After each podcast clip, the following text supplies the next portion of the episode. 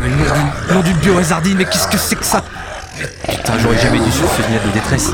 Ordinateur Ordinateur, qu'est-ce que c'est des zombies Ordinateur Analyse en cours. Oh là, mais t'as une sale voix, ordinateur, euh, ça va Il mange mes câbles, madame. Ah oui, bon bah ça s'entend. Est-ce que tu peux fermer la, la porte euh, du cockpit vite? Fermeture du cockpit. D'accord, merci. Auditeurice, euh, bonjour, et excusez-moi pour le dérangement. Euh, mon vaisseau s'est approché et un peu trop proche d'une dimension filmique que vous connaissez bien. J'ai cru comprendre que les zombies avaient une place importante dans votre culture. Vous avez tout fait avec, hein, euh, des zombies qui font peur, des zombies qui font rire. C'est une source créative infinie, une parabole passionnante sur l'humanité et sa propre mortalité, et un danger bien trop mortel et un peu trop proche de ma cabine pour que ça me fasse rire. Le mort-vivant, paradoxe par excellence, ultime transgression, ce mauvais rêve qui provient du folklore haïtien. Il y a toute une émission à faire sur le sujet, mais pour l'heure qui suit, nous allons nous concentrer sur la version moderne du mythe qu'on attribue souvent à George Romero et son Night of the Living Dead, superbe satire sociale. Vaste sujet donc que le Méliès va parcourir aujourd'hui avec Resident Evil, sorti en 2002, réalisé par Wes Anderson. Alors, réalisateur de Mortal Kombat, d'accord, Monster Hunter, pff, ok donc le gars aime les adaptations bancales de jeux vidéo, on dirait. Alien vs Predator, Resident Evil, Resident Evil Afterlife, Resident Evil Rétribution, petit filou, va, il y a 5 suites, presque au niveau des jeux, dis donc. Que la lune d'Altan en soit témoin, on a un gros morceau aujourd'hui. Je suis Florence et vous êtes bien dans le Méliès, le premier passager. Vous captez mes ondes transdimensionnelles sur le 93.3 FM et vous pouvez retrouver toutes mes transmissions sur campus-clermont.fr. Attachez vos ceintures. Dans le passé, le Méliès nous a fait de belles surprises, mais ce film-là, c'est loin d'être un cadeau. Bonsoir, mais qu'est-ce que c'est? Ordinateur? Ordinateur, qu'est-ce que j'entends? Je t'avais dit de fermer la porte. Ordinateur, tant pis, générique, vite! Allez, moteur. Moteur! Allez, moteur! Moteur! Moteur! Moteur Vas-y, vas-y, gardien Moteur Moteur Allons-y Que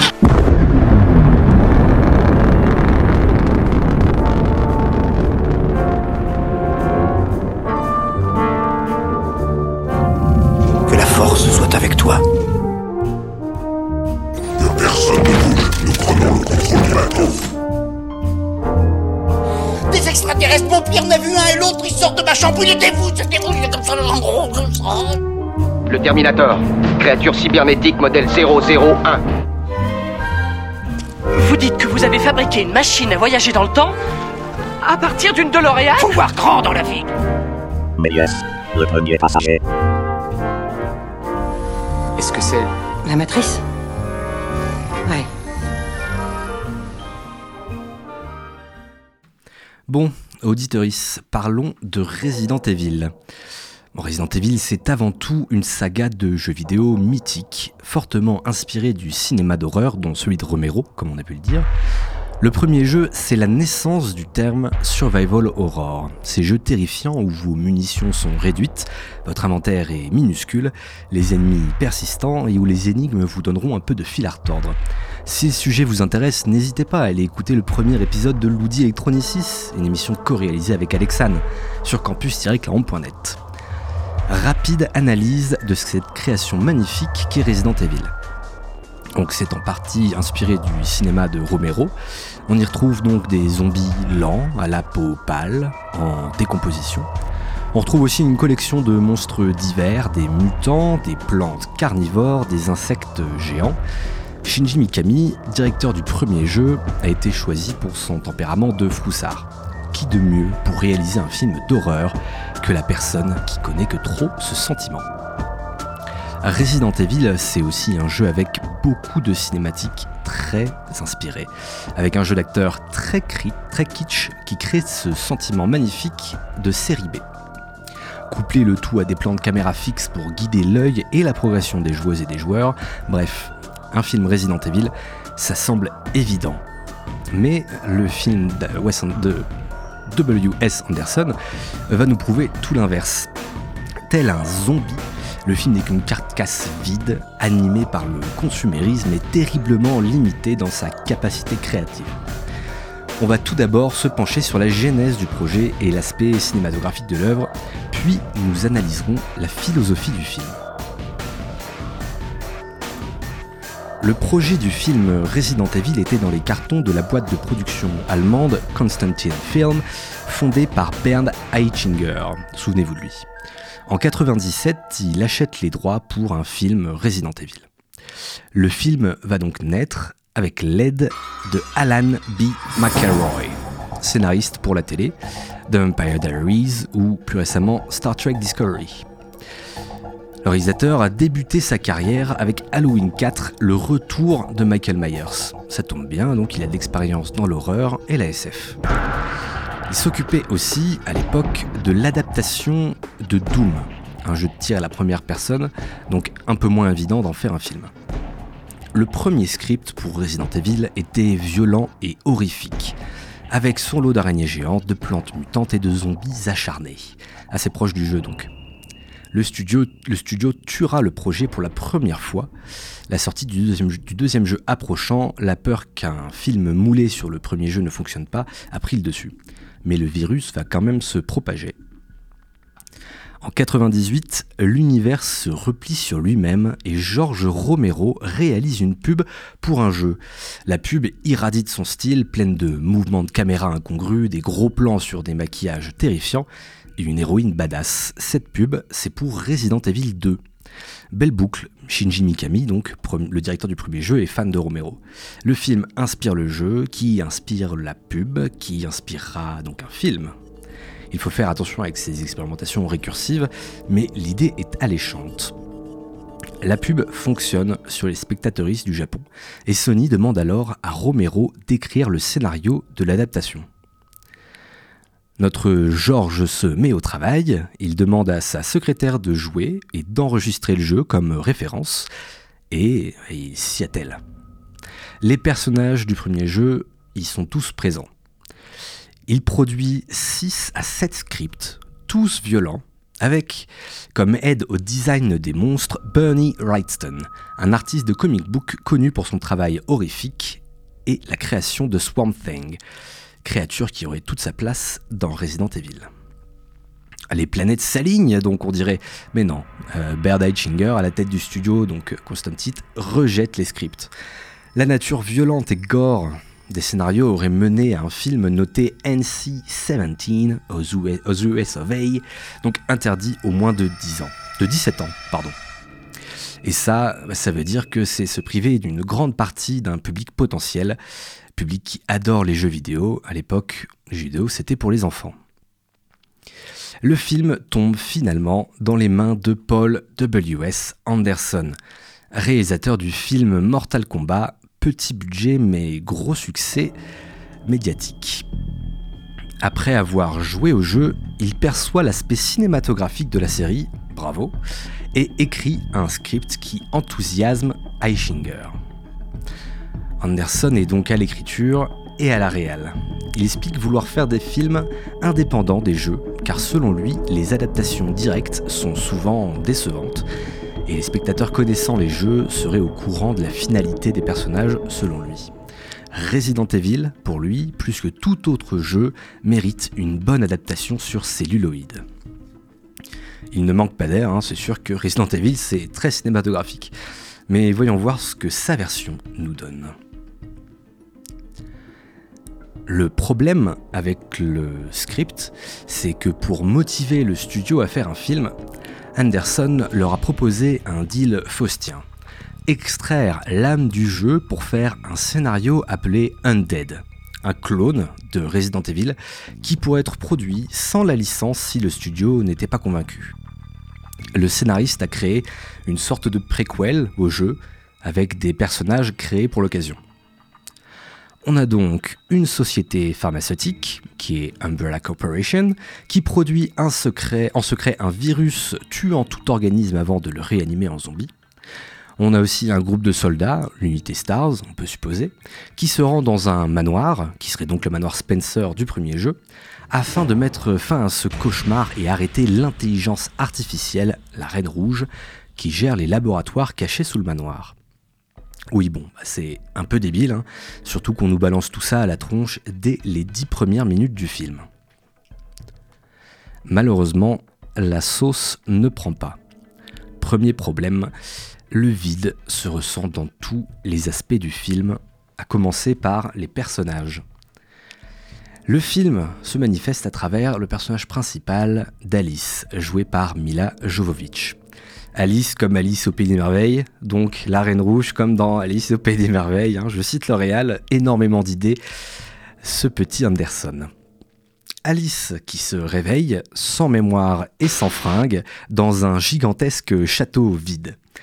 Le personnage étant amnésique, elle ne fera que suivre le groupe de persos secondaires qui remplace peu à peu l'équipe Stars, plus ou moins l'équipe Stars. Composé du garçon manqué joué par Michel Rodriguez, le white boy hacker au regard de chien triste et le chef qui n'a pas de temps à perdre. Oui, c'est déjà chiant, je sais, c'est très cliché. Passer par des archétypes de personnages, c'est normal quand on veut donner une dynamique à son histoire. Mais malheureusement, le film tombe dans le cliché. Alice est bien évidemment un- une sorte d'agent secret extrêmement badass qui, quand elle s'en souviendra, passera en mode Matrix Cheetax, histoire de faire avancer le film. Les twists sont prévisibles à des kilomètres et les personnages souffrent de ce petit jeu secret du qui qui sait qui est gentil, qui qui sait qui est méchant. Les personnages donc ne sont bons qu'à mourir de diverses manières, plutôt diverses, hein, des lasers, des flingues, une hache par exemple. Une des forces des jeux Resident Evil, c'est sa troupe de personnages. Cliché aussi, mais terriblement humain, car dans les mains des joueuses et des joueurs. Forcés à faire face à des abominations génétiques, les personnages évoluent à force de comprendre les mystères d'Umbrella Corporation. Ici, dans le film, les personnages ne sont définis que par leur fonction et animés seulement par la volonté magique du scénario. Les décors, eux, sont plutôt travaillés, mais là encore, le film manque le coche. Un gigantesque château, une espèce de manoir hanté, est parfait pour commencer un film d'horreur. Tout comme le premier jeu, mais non. Euh, le film, lui, euh, ne perd pas de temps et jette ses personnages dans la gueule du loup très très tôt. Le manoir n'est qu'une zone de chargement pour les laboratoires où on passera la quasi-totalité de l'action. De ce fait, le mystère s'amenuise. L'aspect science-fiction prend place très vite, là où dans les jeux, elle n'apparaît que dans le dernier acte. On fait le tour d'endroits chers aux jeux d'horreur, un manoir, un train qui fonce dans l'obscurité, une salle remplie de lasers mortels. Tous ces lieux proviennent directement des jeux Resident Evil, mais le film, ne faisant que passer dans ces décors, vide ces passages de tout contexte. Il y a bien quelques efforts sur la colorimétrie, élément cher à la saga, avec des environnements tantôt bleus, tantôt blancs, tantôt marrons, il n'y a pas non plus un milliard de couleurs. En clonant la trame du jeu, Anderson fait avancer son film par à coup, à une allure saccadée. Tantôt ultra rythmique, tantôt plus plat qu'un disque laser. Le film ressemble et avance comme un zombie.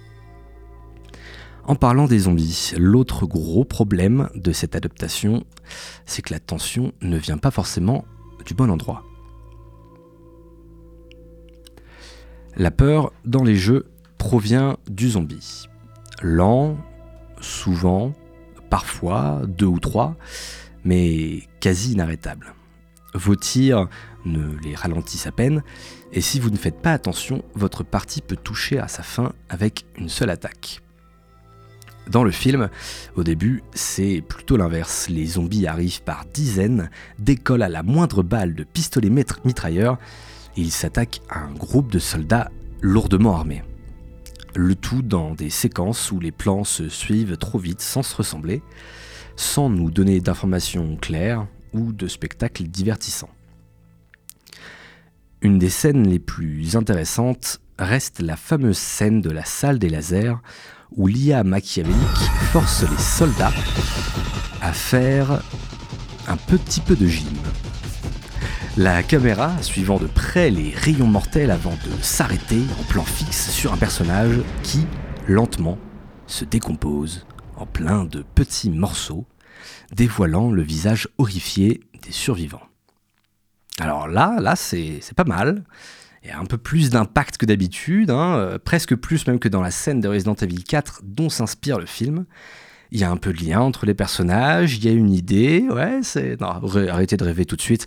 Après, on retourne au personnage plat, et le combat final contre le liqueur, monstre atroce doté d'une langue beaucoup trop longue, est terriblement décevant.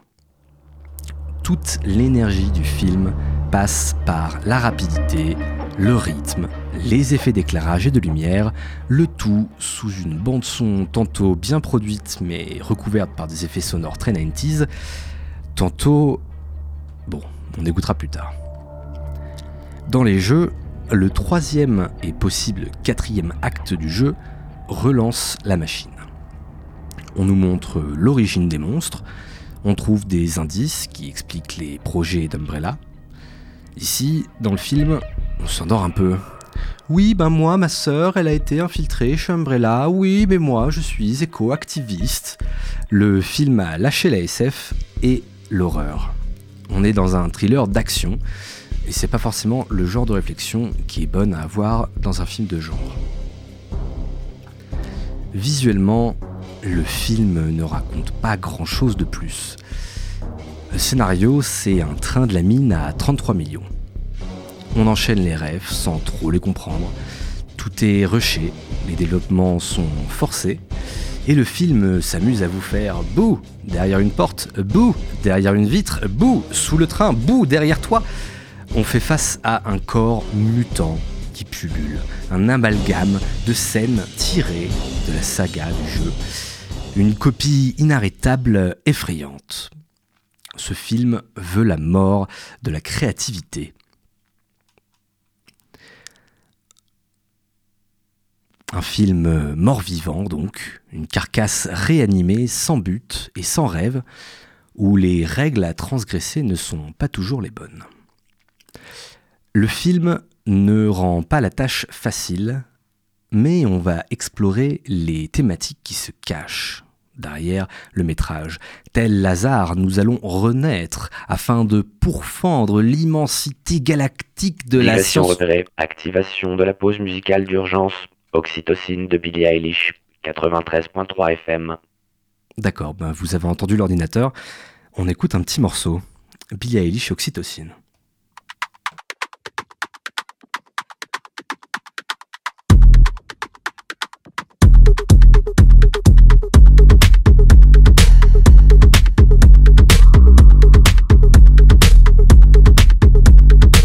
Can't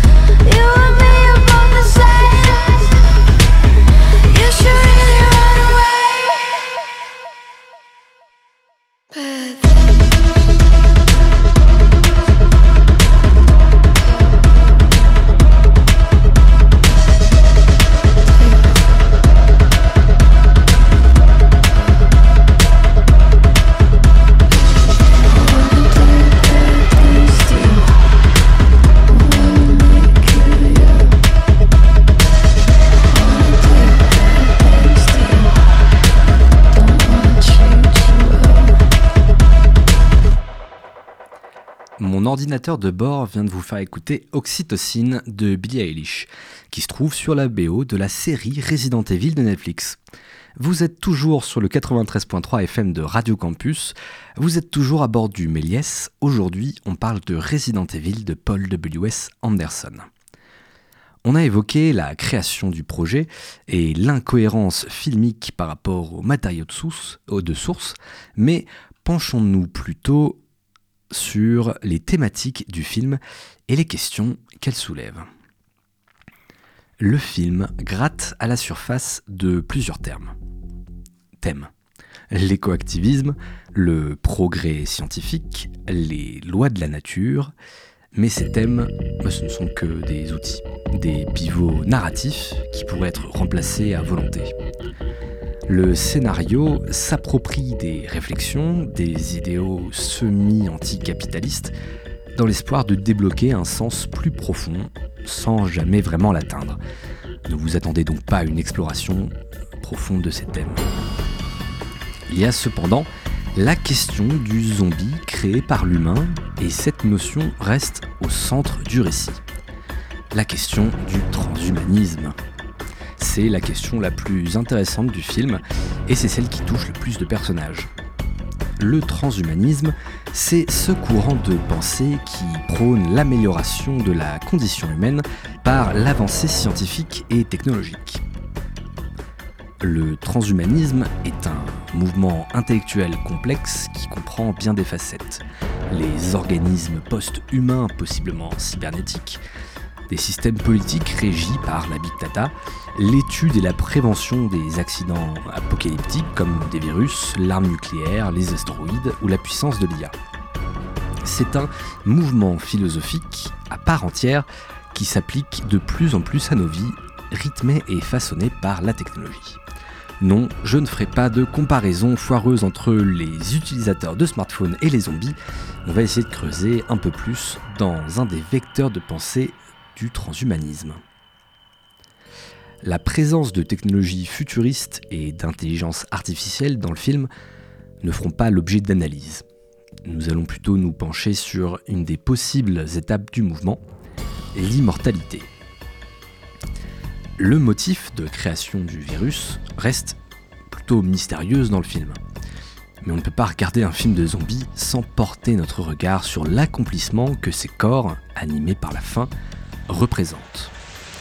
Umbrella Corporation, c'est pas une société pharmaceutique pour rien. Le virus T rapproche son créateur de l'immortalité en faisant passer l'humain dans une nouvelle ère, celle de la vie après la mort. Cette quête transhumaniste n'est pas sans conséquences. En transgressant les lois de la nature, en devenant plus qu'humain, le sujet passe alors par une perte d'humanité. Chez les zombies de Resident Evil, cette perte d'humanité correspond tout d'abord à un changement physique et mental. Un corps errant, insensible, sans pensée, euh, sans pensée autre que la transmission du virus, passant de corps en corps afin d'offrir à chaque personne contaminée la prochaine étape de l'évolution humaine. Le corps post-humain n'est plus qu'un outil de propagation, une force de travail au service d'un idéal déshumanisant. Cette transgression naturelle engendre une, transgression sociétale. Je vais me servir de Rousseau pour expliquer un peu mon propos. Dans Du contrat social, Rousseau présente l'humain qui passe de l'état de nature à l'état de société et en ce faisant institue un ordre social au service de l'intérêt général. En somme, nous dépassons notre nature animale afin de vivre dans la construction politique qu'est la société. Abandonnant l'ordre naturel qui met en avant la survie de l'individualité, l'homme pactise avec ses concitoyens afin de garantir la liberté et l'égalité de tout un chacun. À la lumière de la philosophie transhumaniste, comment peut-on assurer un ordre social quand les lois naturelles sont dépassées? En détruisant par exemple la barrière entre la vie et la mort, entre le libre arbitre et l'instinct pur, le transhumanisme repousse aussi les limites du code social qui nous lie. Il est donc vital que le progrès scientifique et social soit lié. Cette déshumanisation par la technologie, nous pouvons la lire comme une métaphore du Fordisme, l'individu devenant acteur et victime de la production et de la consommation de masse. La vision pessimiste que le film porte à l'égard du transhumanisme représente la première critique de ce courant de pensée, l'inégalité des chances. Le film s'arrête de réfléchir avant tous ces questionnements, mais de ce fait porte son propos sur une autre philosophie, le nihilisme. Le nihilisme, c'est un courant de pensée philosophique qui s'immisce dans des courants comme le nominalisme, le scepticisme ou la philosophie pessimiste. La première définition que l'on emploiera sera le rejet d'aspects fondamentaux de l'existence. La réalité objective n'existe pas, la moralité et les valeurs n'ont que peu de sens. À partir de cette définition découlent plusieurs visions du nihilisme. Nous allons nous concentrer sur trois compréhensions différentes. Tout d'abord, deux compréhensions de la théorie de Nietzsche. Heidegger perçoit la théorie du nihilisme de Nietzsche comme une porte d'accès au succès par la dévaluation des valeurs. Gilles Deleuze, lui, philosophe français, prend une différente approche. Le nihilisme comme une critique de la vie et de l'existence au profit d'une valeur. Quelle définition correspond donc à Resident Evil? Une fois de plus, la réponse est différente pour le jeu et pour le film. Dans le jeu, la destruction de la valeur de la vie par le dépassement de la mort vient renverser le code moral des personnages. Forcés de tirer sur des postes humains qui ne contrôlent pas leur corps, la moralité du meurtre brise en éclats. Le jeu va plus loin dans cette destruction et en vient à renverser la tonalité par une nature kitsch. Le jeu d'acteur est exagéré les réactions sont ridicules, voire incompréhensibles, les répliques sont risibles et les personnages sont animés par l'esprit de comédiens de théâtre forcés de surjouer pour espérer être vus du fond de la salle. Cette déconstruction de la normalité face à la découverte d'un manoir infesté de zombies vient souligner l'improbabilité des événements. Dans la vision du nihilisme de Schopenhauer, le philosophe parle de la volonté de vie comme moteur de l'humanité. Dans un monde où les règles primaires et naturelles comme la mort ne sont plus d'actualité, la force de volonté humaine est le seul moteur. En transposant ces idées dans un univers où les règles et les valeurs sont différentes des nôtres, le jeu crée une réalité alternative qui vient rendre la saga d'autant plus classique.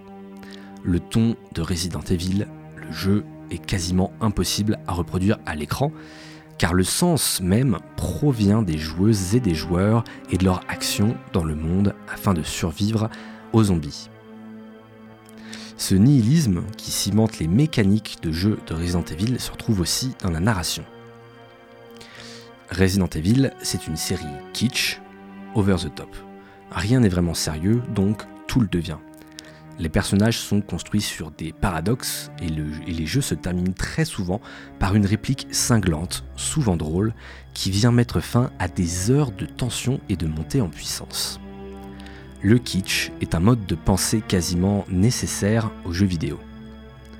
En film, ce ton est bien différent à construire que l'on veuille atteindre ou éviter le kitsch. Je trouve que le film n'est pas transcendé par cette philosophie série B comme l'est le jeu, pour d'autres raisons. Dans le jeu, le kitsch côtoie le superbe dans les graphismes et dans la musique, mais il est aussi accompagné d'une esthétique très camp. Le camp, C-A-M-P, c'est une pensée esthétique faisant partie du mouvement LGBTQ+. Souvent lié au mauvais goût et à l'ironie, afin de renverser les codes moraux, une fois de plus. Là où le kitsch est, un mode de pensée, le camp est une esthétique performative. Wesker, Chris et Gilles auraient tout à fait leur place dans The Rocky Horror Picture Show. Ces outils de transgression ne font que cimenter la réalité que crée le jeu pour happer les joueuses et les joueurs dans son univers. Le film, lui, en copiant cette esthétique et ces codes sans le contexte de l'expérience interactive vidéoludique, n'en conserve que le ridicule.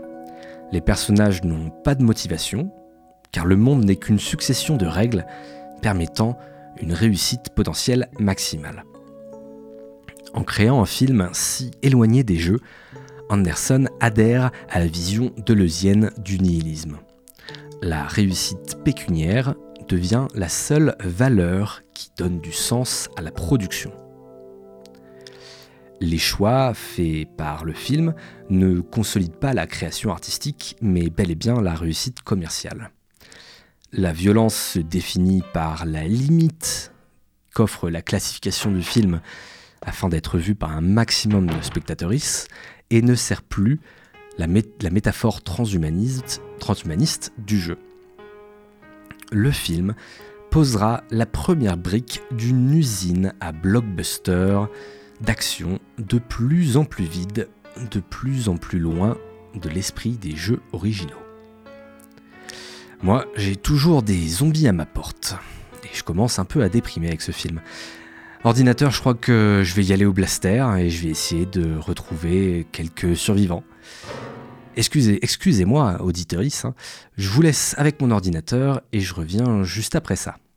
Vous êtes toujours dans Méliès le premier passager sur Radio Campus Clermont-Ferrand 93.3. Que diriez-vous d'un peu de musique?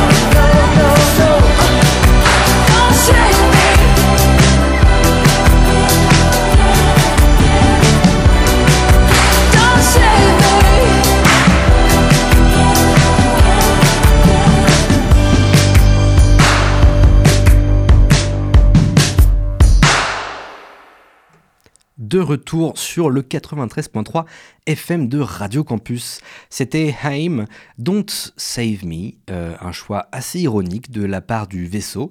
Et ça tombe très bien parce que je suis avec une survivante. Bonjour Alexane. Bonjour. Tu vas bien? Je j'ai survécu, donc oui, je vais bien. Euh, p- Pas trop peur des zombies, ça va? On fait aller, On fait aller. on fait aller. Du moment qu'on survit, ça va.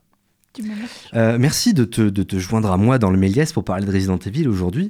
Euh, on a pu t'entendre ailleurs à la radio, euh, dans l'émission Loudi Electronicis par exemple. dans un crossover de l'espace. Oh là là C'est euh, les ondes du vaisseau euh, euh, créent des, des réverbations euh, dans l'univers quantique, c'est magnifique.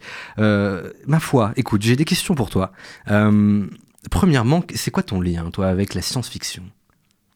Alors, je suis pas une férue de science-fiction. T'es pas la première à me dire ça dans l'émission, donc c'est pas en très fait, grave. y a, c'est super large la science-fiction et du coup, il y a beaucoup de choses que ça englobe. Et moi, il y a des choses que je déteste et que je regarde pas du tout. Mhm. Genre les films qui traitent de l'espace, Ok, c'est un nom, un grand nom. d'accord. Euh, C'est-à-dire les films traitent de l'espace en science-fiction comme Interstellar Ouais, et euh, pas en, pas en science-fiction genre First Man ou Apollo 13 Ça te plaît pas non plus? Aucun, D'accord. Pas l'espace. Parce que t'as peur de l'espace Parce que j'ai peur de l'espace. Normal, c'est Tu m'as cerné en deux secondes. Très compliqué, vraiment, ça Eh c'est oui, les ondes oui. psychiques. Bah, il faut dire c'est terrifiant, cette, euh, ce, ce- comment dire, ce lien avec le vide intersidéral un à, petit peu. 5 cm. Mais là, le vaisseau, il a des grosses parois, tu, tu es tranquille. Bon, je suis en sécurité. Je suis contente que tu m'aies retrouvée. Euh, mais il y a plein d'autres sous-genres, les films de zombies notamment, du coup, qui me plaisent beaucoup. Et t'as un, un concept préféré dans, dans la science-fiction, un concept que t'aimes bien? Euh, Plus que d'autres. Moi, étant jeune, mais je pense que c'est lié à mon âge, il y avait beaucoup de dystopies qui sortaient. Oui, Mais c'est vrai. moult dystopies, vraiment énormément. Certaines qui étaient sûrement pas très bonnes d'ailleurs. mais je préfère ne pas les revoir et en garder un très bon souvenir. mais euh, la dystopie, je trouve ça vraiment cool comme, euh, comme concept. Mm, J'avoue, mais c'est vrai que dans la, surtout dans la littérature jeunesse, avec notre génération, euh, les gens, des- les, les millennials, Les millennials, Gen Z, je ne sais jamais. Oh, je ne sais plus. Gen X, bref. Euh, oui, bah avec Hunger Games par exemple, hein, euh, qui est Mais plutôt de la science-fiction. hein, ah, ouais, ouais, ouais, bah ouais. un peu quand même. Je sais pas, ouais, moi je l'aurais mis en science-fiction. Mais il y en a eu plein après. Enfin, il y y avait vraiment eu euh, le labyrinthe. euh, Oui. je sais plus les noms des autres après, mais il y en a eu Ça plein. fait déjà deux.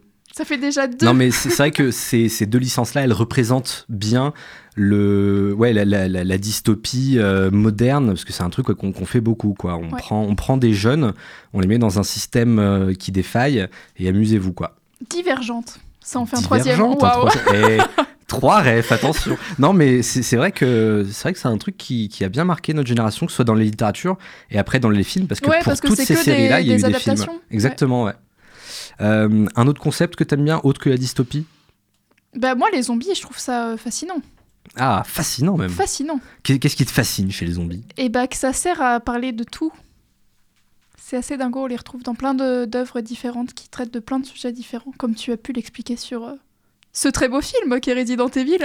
Oui, bah là pour le coup, je sais pas J'ai essayé de Ah trouver ce que le zombie pouvait dire dans ce film-là.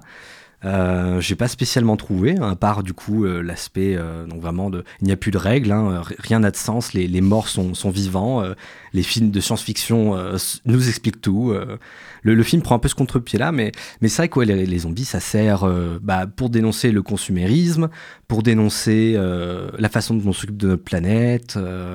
c'est un peu multi-usage, quoi, multi-outils. Exactement, c'est le couteau suisse.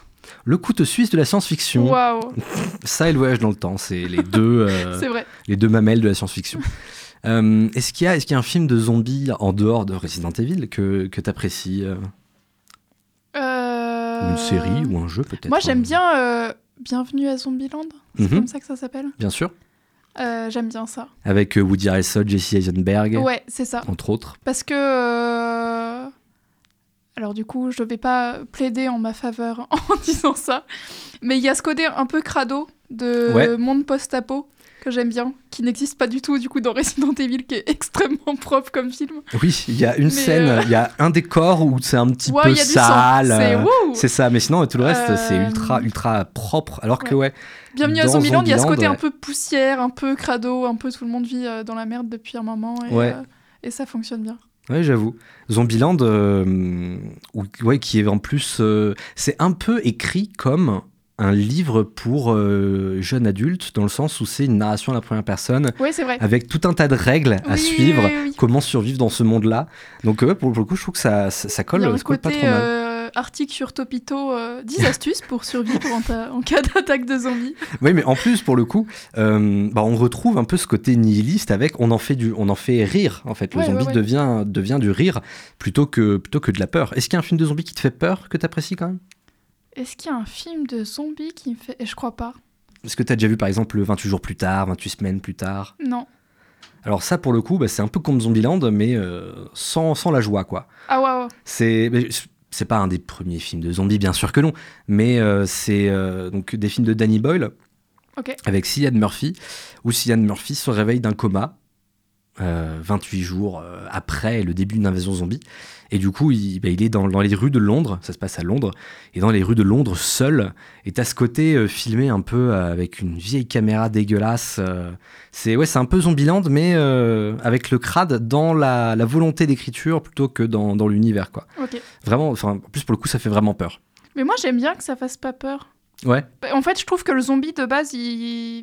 peut-être que je suis biaisée du coup par les films que j'ai vus de zombies, mais je trouve que le zombie, il a un aspect un peu clown Ok. dans le... les mouvements qui peuvent. Enfin, en plus, ça dépend beaucoup des films. Il y a des zombies qui vont très très vite, il y a des zombies Ouais. qui vont très très lentement. Mais euh, dans les... la gestuelle, je trouve qu'il y a toujours un truc un peu. euh, un peu Charlie Chaplin, quoi. Ouais, Michael Jackson. euh, ouais, aussi. J'avoue. Mais en plus, c'est vrai que maintenant, je pense qu'on a fait, on a fait une boucle en fait. Le zombie a fait peur.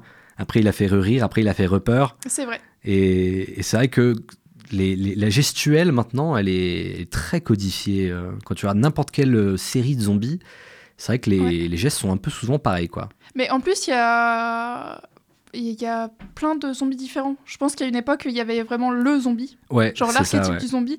Et maintenant, bah là, on l'a dit dans Resident Evil, il y a le liqueur, euh, comme dans les jeux où il y a plein de types de zombies différents. Ouais. Et euh, plus récemment, dans The Last of Us, c'est aussi ça, où il y a des, des méga boss de zombies qui font beaucoup plus peur que les autres. Oui, c'est vrai qu'il y a ce truc, il y a cette hiérarchisation. On Ouais. retrouve un, un rang social chez le zombie. C'est ça. Donc au final, ils viennent de mettre ma théorie du nihilisme, euh, Schopenhauer, tout ça euh, aux oubliettes, quoi. On retrouve transgression sociale et euh, re- re-ordre sociétal, ça n'a aucun sens. Mais, mais c'est vrai que oui, en plus dans les zombies, donc, euh, donc de base, oui, donc folklore haïtien, euh, entouré de d'ésotérisme euh, avec un aspect, un aspect religieux. Après, on est passé du coup sur le zombie de, de Romero, qui est, euh, qui est plus une bête. En fait, c'est plus, euh, on retrouve l'aspect animal de l'homme. Et après, euh, ouais, avec les années 2000, on a trouvé les, les infectés, comme on dit bien en fait. Oui, c'est ça. Les infectés où c'est là plutôt un lavement de cerveau qui ressemble un peu à un zombie dans le sens où on a envie de manger des trucs, quoi. Euh, mais c'est intéressant parce que cette, euh, cette évolution, on la retrouve un petit peu dans la saga Resident Evil. Euh, je sais pas si tu as pu faire différents épisodes de Resident Evil. Le jeu ou le film? Le jeu. Le jeu, oui. Ok. Parce que le jeu, dans le, au- dans le premier jeu, bah, c'est des, des zombies euh, Oui. à la Romero. Des. Mais après, il y a une évolution. Dans, dans le 4, par exemple, c'est plus trop des zombies, c'est des Espagnols énervés Des avec Espagnols énervés Qui crient des... C'est vrai. Exactement. Avec euh, des, des espèces de, de, de poulpes dans la tête. euh, mais ah, ça- mais oui, oui, oui, tout à fait. Oui, Tu, tu vois de quoi je parle. Donc ouais, on a, c'est, on passe du zombie à l'infecté, Mm, mm. et du coup, on, on retrouve dans cette évolution-là, euh, dans Resident Evil, les- le jeu, euh, il y a de nouveau du coup cette idée d'ésotérisme, parce que donc plus tard, après, dans Resident Evil 4 par exemple, euh, il y a carrément un groupe religieux en fait Oui, qui s'approprie, ouais, une secte religieuse qui s'approprie le zombie. Et du coup, je trouvais ça intéressant de, de retrouver euh, ouais, cet aspect ésotérique, euh, cet aspect euh, ouais, quasi religieux, en fait, qui, qui fait le lien avec la croyance d'a- d'après la mort, ma foi. Ouais, après, c'est très logique comme, comme approche, vu que effectivement c'est des questions, enfin, la, la vie après la mort, c'est des questions qui, sont, qui touchent quand même beaucoup à la religion. Bien sûr, bah, Je, je parlais de Lazare qui Ouais. s'est fait ressusciter par par Jésus, hein, le, le fameux, le, le premier zombie. Hein, El famoso Jesus. Jesus, first zombie ever. Euh, je, je sais plus ce que je voulais dire avec mes, avec mes conneries de Jesus. Euh, mais oui, je trouvais ça intéressant du coup parce qu'en plus, on retrouve cette idée de, de vie après la mort dans plein de religions et de courants de pensée différents. Même le bouddhisme, au final, la réincarnation, Oui. c'est une sorte de. C'est pas une sorte de renaissance zombie, mais il y a cette idée de vie après la mort, quoi. Euh, je voulais te poser d'autres questions. Est-ce que je vais les retrouver? Non, pas du tout. Mais Oui. je suis tout oui, je suis prête à tes questions. Euh, moi, je trouve qu'il y a un autre film qui, au final, est fait presque plus adaptation euh, de Resident Evil, c'est Rec. Est-ce que tu connais Rec? Ah oui, oui, oui. Oui Est-ce que tu te souviens un petit peu de quoi ça parle? Euh, ouais, je vois, c'est un truc en, en fan footage, Tout à fait. dans un immeuble en Espagne. Et Exactement. il y a une vieille qui court, une vieille zombie, du coup. Et il y a une vieille ouais, qui, qui, qui est zombie. Et là, pour le coup, Un bah, comme tu en dis, euh, de nuit. C'est vraiment l'image qui me. le zombie de revient. nuit. Waouh le zombie prêt à aller se coucher. Voilà. Si jamais je remeurs, je peux m'endormir tranquillement et reposer en paix. Euh, ouais, comme tu dis, c'est l'aspect found footage. En fait, je pense qu'il il met encore plus euh, d'immersion parce que là où les jeux font des plans de caméra fixes qui rappellent le cinéma, là du coup on a un retour à la première personne avec la caméra qui se trimballe. Et, et moi je trouve que ça fait presque plus peur au final que euh, de nous montrer les zombies comme on les montre dans, dans le jeu- film Resident Evil. Oui, oui, oui. Mais dans, dans le film Resident Evil, les, les zombies font pas trop. Ouais, t'as pas, Peur. t'as pas eu peur? Bah. Ils sont moins effrayants que les rayons laser, quoi. En fait, c'est ça. Il y a, il y a Oui. tellement de trucs à côté, euh, plus que les zombies, que. Après les zombies, bon, bah d'accord. Oui, c'est ça. En fait, ils- les zombies, ils deviennent vraiment dangereux quand il y en a une vingtaine, une trentaine, quoi. Ouais, c'est ça. Mais, mais ouais, il y a cette, cette surenchère, en fait. euh, Mais effectivement, j'avais jamais pensé à Rec en, en, en tant que film de zombies, alors que finalement ça tombe sous le sens. Bah, c'est c'est un film d'horreur et du coup ils, ont, ils cachent un peu le truc pour pas dire que c'est des zombies. Mais, euh, mais oui, c'est des zombies. Et encore une fois, on retrouve euh, un- une connotation religieuse dans Rec. euh. ah oui. À, à la fin, on retrouve. bah, en fait, c'est vraiment un peu comme un jeu Resident Evil. T'as- on découvre les, méchants, il y a des gentils qui meurent, euh, ça semble tout perdu, et paf, là tout se calme, on trouve des indices, on trouve des papiers sur le sol qui disent euh, il y a trois semaines, quelqu'un a fait une communion un peu bizarre, le, le- l'hostie était périmée, que sais-je. Euh, où du coup on retrouve cette, cette construction en acte que Resident Evil a, que le jeu, que le film, je trouve, met aux oubliettes. Parce que le film, au final, enfin, c'est. Je sais pas si tu te souviens un petit peu du scénario. Oui, oui, oui. Dans les grandes lignes, mais en même temps, il y a que des grandes lignes, j'ai l'impression. Ben, c'est ça, en fait, on passe euh, du- d'une action à une autre, à une autre. Et... Bah, je me souviens surtout qu'ils donnent tout dès le début. Bon, vas-y, gaffe-toi d'informations, c'est parti. Ouais, Et, et après, roule, quoi. ouais, il y a la scène, euh, la scène d'intro où, ouais, où on explique tout. On explique euh, que quelqu'un vient voler le virus, qui est l'intelligence artificielle qui pète un câble. euh. On dirait vraiment qu'on regarde un film avec quelqu'un d'un peu insupportable qui te tapote sur l'épaule et qui te dit Ah, T'as regarde compris T'as compris là Ça, là. Non, parce que regarde ce qui va se passer, ça va être incroyable. Euh, Est-ce qu'il y a des, des questions que le film t'a fait, euh, t'a fait te poser, des questionnements philosophiques euh? Bah, moi, sur la partie transhumaniste, je trouve que l'approche de Resident Evil, elle est assez intéressante. Ok, Waouh, Je je, ne- je ne te sur un taperai pas. terrain. euh, ça glisse, fais gaffe. Ouais, ça glisse, ça glisse. Euh, Non, mais en fait, comme le zombie questionne euh, le... cette idée de d'avoir une forme humaine mais sans être humain, vraiment, enfin, cette perte d'humanité, euh, le fait de la mettre en relation avec la Reine Rouge, enfin avec une IA qui est un peu développée, je trouve que ça marche bien parce que du coup, ça pose la question sous, une autre, sous un autre angle de... euh, Qu'est-ce qui est le plus important euh, Est-ce que c'est euh, l'intelligence, qui est dans ce cas-là artificielle, mais c'est pas grave. En fait, c'est quand même de la réflexion et des actions, et, et elle a quand même une certaine indépendance, Mhm. cette intelligence artificielle. Ou est-ce que c'est l'enveloppe corporelle? Et du coup, je trouve que d'avoir ces deux éléments-là dans le même film, ça arrive assez peu souvent. Souvent, c'est soit que du zombie, soit que de l'IA. Et là, les deux dans le même film, je trouve que ça marche. C'est vrai. Ils se sont dit, allez, putain, il n'y a aucun des trucs qui tout seul est bien. On met les deux ensemble. Oh non, Et non, là, ça non, l'IA ça marche. Les zombies aussi, ça marche tout seul. non, Non, mais... mais- là, les, les deux en perspective, je trouve que Oui. ça, ça fait vraiment un truc euh, comme euh, ouais, une image en négatif. Quoi, Ouais, qui- ouais. qui Non, mais carrément. Très intéressant pour le coup. C'est vrai qu'il y a. En plus, les deux, c'est des créations Oui, oui, oui. qui, qui servent à un but. Donc, euh, Mhm. ouais, ouais, c'est vrai. Je sais, pas, je sais pas comment je fais pour rater ça, dis donc. La prochaine fois, je t'appelle avant d'écrire. Oh, mais dingo. Euh, non, non, mais c'est vrai que ouais, cette, euh, cette opposition entre le zombie euh, post-humain, sans humanité, et euh, l'IA donc qui dépasse l'humanité parce qu'elle est artificielle, mais qui du coup a quand même euh, sa propre volonté. Ouais, c'est vrai qu'il a. euh, Bah, c'est surtout que là, c'est euh, euh, amplifié par le fait qu'ils ont donné à l'IA une forme très humaine et très sympathique de petite fille. euh, Ah oui, ah, du coup très sympathique. Ah bah ouais. C'est vrai que ouais, c'est ce truc de t'es censé te dire ah c'est une petite fille. Bah c'est ça, euh, elle est innocente, elle peut pas te vouloir du Ouais. mal. Mais le film, et comme, comme le film passe après Shining, je pense Ah que oui. les petites filles font très peur. Waouh, ok. Euh, oui, effectivement. Non mais c'est c'est vrai que ouais, c'est vrai que pour le coup moi j'avais déjà les petites filles en IA, ça me faisait déjà flipper du coup moi à l'époque. Mais euh, c'est vrai que j'avais pas vu le côté, c'est pour attendrir les gens que c'est une enfant. Bah euh, moi j'ai imaginé. En fait, il y a pas mal de.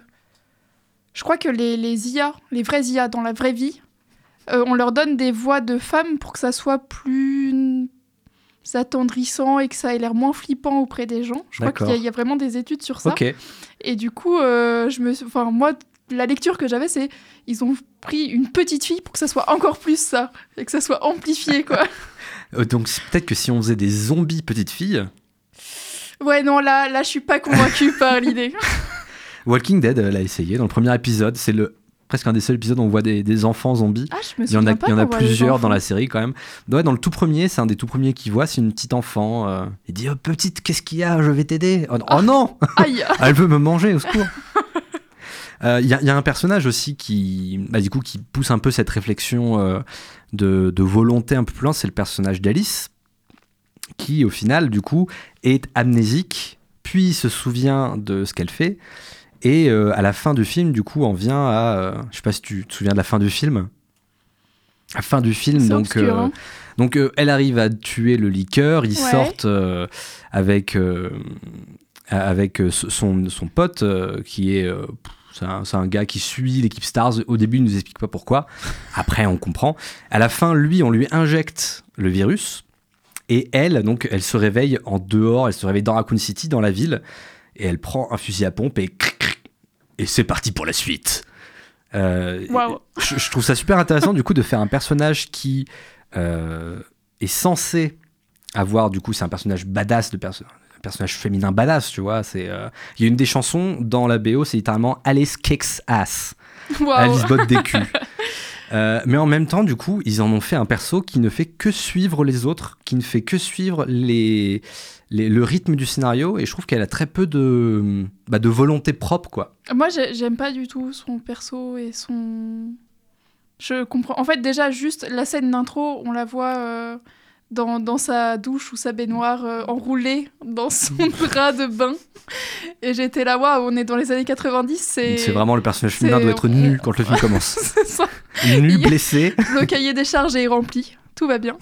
Euh, et après, rien du Enfin, elle, elle apporte rien, en fait. Juste, euh, juste à un moment donné, elle se rend compte qu'elle a des est aptitudes au combat et du coup, ça devient Matrix hein, d'un coup, sans Matrix aucune chiens. explication. euh, Et, wall euh, kick, wall jump. Et sinon, ça apporte rien, quoi. Enfin, ouais, je, je, je doute beaucoup sur ce personnage. Pas Ouais. convaincu. Euh, moi, moi non, moi non plus pas convaincu. Euh, en parlant du coup de, de subtilité, je vais, je vais mettre un petit coup de. Attends, est-ce que c'est celle-là du coup? Oui, je crois que c'est celle-ci. C'est justement la, la scène donc des lasers. Oh waouh, c'est la belle musique. C'est la belle musique qui, qui va partir dans, dans pas longtemps. Le personnage d'Alice, du coup, dans les suites, euh, finalement, euh, en vient à être mi-intelligence artificielle, mi-humain. Euh, où du coup, en fait, Umbrella la contrôle à distance et ils en font des clones. Et du coup, t'as encore une petite réflexion sur la volonté, Ok, mais ils mettent ça de, de côté très vite, quoi. oui. Non, ça, ça va encore. Oh, c'est Ça, pas si kitsch. Ouais, non, ça c'est tranquille. Euh, donc la musique c'est Marco Beltrami. Euh, Il y a aussi du Massive Attack, il y a aussi du Marilyn Manson. Ils ont mis un petit peu, un petit peu tout. dans la, dans la BO, je pense. Euh, Qu'est-ce que- qu'est-ce qu'on pourrait aborder d'autre comme question philosophique? Ah, alors, ce que j'aime bien aujourd'hui, euh, c'est le fait que Umbrella, si je me souviens bien, dans le film, ils font euh, ces, ces trucs euh, armes biochimiques en secret, Mhm. mais ils font plein d'autres trucs. Enfin, c'est une compagnie qui est partout, Oui. sur, dans tous les domaines. Ouais, ouais. Et je trouve que c'est très pertinent vis-à-vis de ce qu'on vit aujourd'hui dans la société. Oh là, on vit dans une société. on vit plus. dans une société. Non, mais le, le fait qu'on ait des grosses compagnies comme ça qui soient un peu tentaculaires et qui touchent à tous les domaines, Ouais. que ce soit euh, l'armement ou le loisir, pêle-mêle. Pif, hein, euh. et du coup, je sais pas à quel point c'était pertinent à l'époque où c'est sorti, mais aujourd'hui, euh, ça, ça paraît vraiment euh, crédible et, euh, et c'est ok quoi. Oui, de, de ouf. Mais surtout quand euh, il y a cette aff- il y a, y a beaucoup d'espionnage, euh, de- d'information. euh, Il y, a, y a ce truc ouais, où l'information est presque plus importante que la vie des humains. Euh, puis ouais, il y a ces- ce pessimisme euh, capitaliste euh, qui, qui marche très bien. Ben voilà, Là, c'est ça. Ouais. très très fort. Est-ce que, est-ce que toi, le- l'aspect kitsch du film, euh, ça t'a plus attiré, ça t'a plus repoussé? Moi, j'adore. Ouais T'adores le kitsch? J'adore le kitsch de manière générale, mais euh, je pense que on je l'ai pas vu quand il est sorti Resident Evil et on me l'avait tellement mal vendu en Ouais. me disant euh, ah c'est vraiment nul que je l'ai vraiment regardé comme un nanar et je me suis fait waouh c'est c'est tout ce que j'en attendais. voilà. quand, quand tu t'attends à un truc nul, tu peux pas être déçu pour le C'est coup. vrai. Euh, il est déjà 15h59. Euh, il nous reste. Est-ce que tu as une dernière idée que tu, tu veux aborder avant qu'on rende Oh l'antenne non non non tu peux me déposer sur une planète annexe euh, si le cœur t'en dit et je ferai de l'autostop. Magnifique. Merci en tout cas euh, et bravo d'avoir survécu, survécu à cette invasion. Euh, merci beaucoup d'être venu parler de Resident Evil avec moi aujourd'hui. Mais merci de m'avoir invité. À une prochaine, j'espère. À une prochaine. Euh, spectatrice, euh, l'émission touche à sa fin. C'était Resident Evil de, w, de Paul W.S. Anderson. Euh, bon bah voilà, gros gros raté si on est fan de la série, euh, film de série B sympa, euh, si on s'attend à un film un peu nul, vous, vous savez peut-être quoi faire de, de votre week-end, des petits films zombies, ça fait toujours plaisir. Euh, ma foi, euh, ordinateur générique de fin, merci à tous, à la prochaine, 96.3, euh, signing out. Bonjour. C'est moi Orson Welles. Ah, ça va, je plaisantais, détends-toi. On n'a rien à faire là. Ça doit être une erreur dans l'enchaînement des flashbacks. Ça devrait pas trop durer. Oh, attention, Jerry, ça va couper.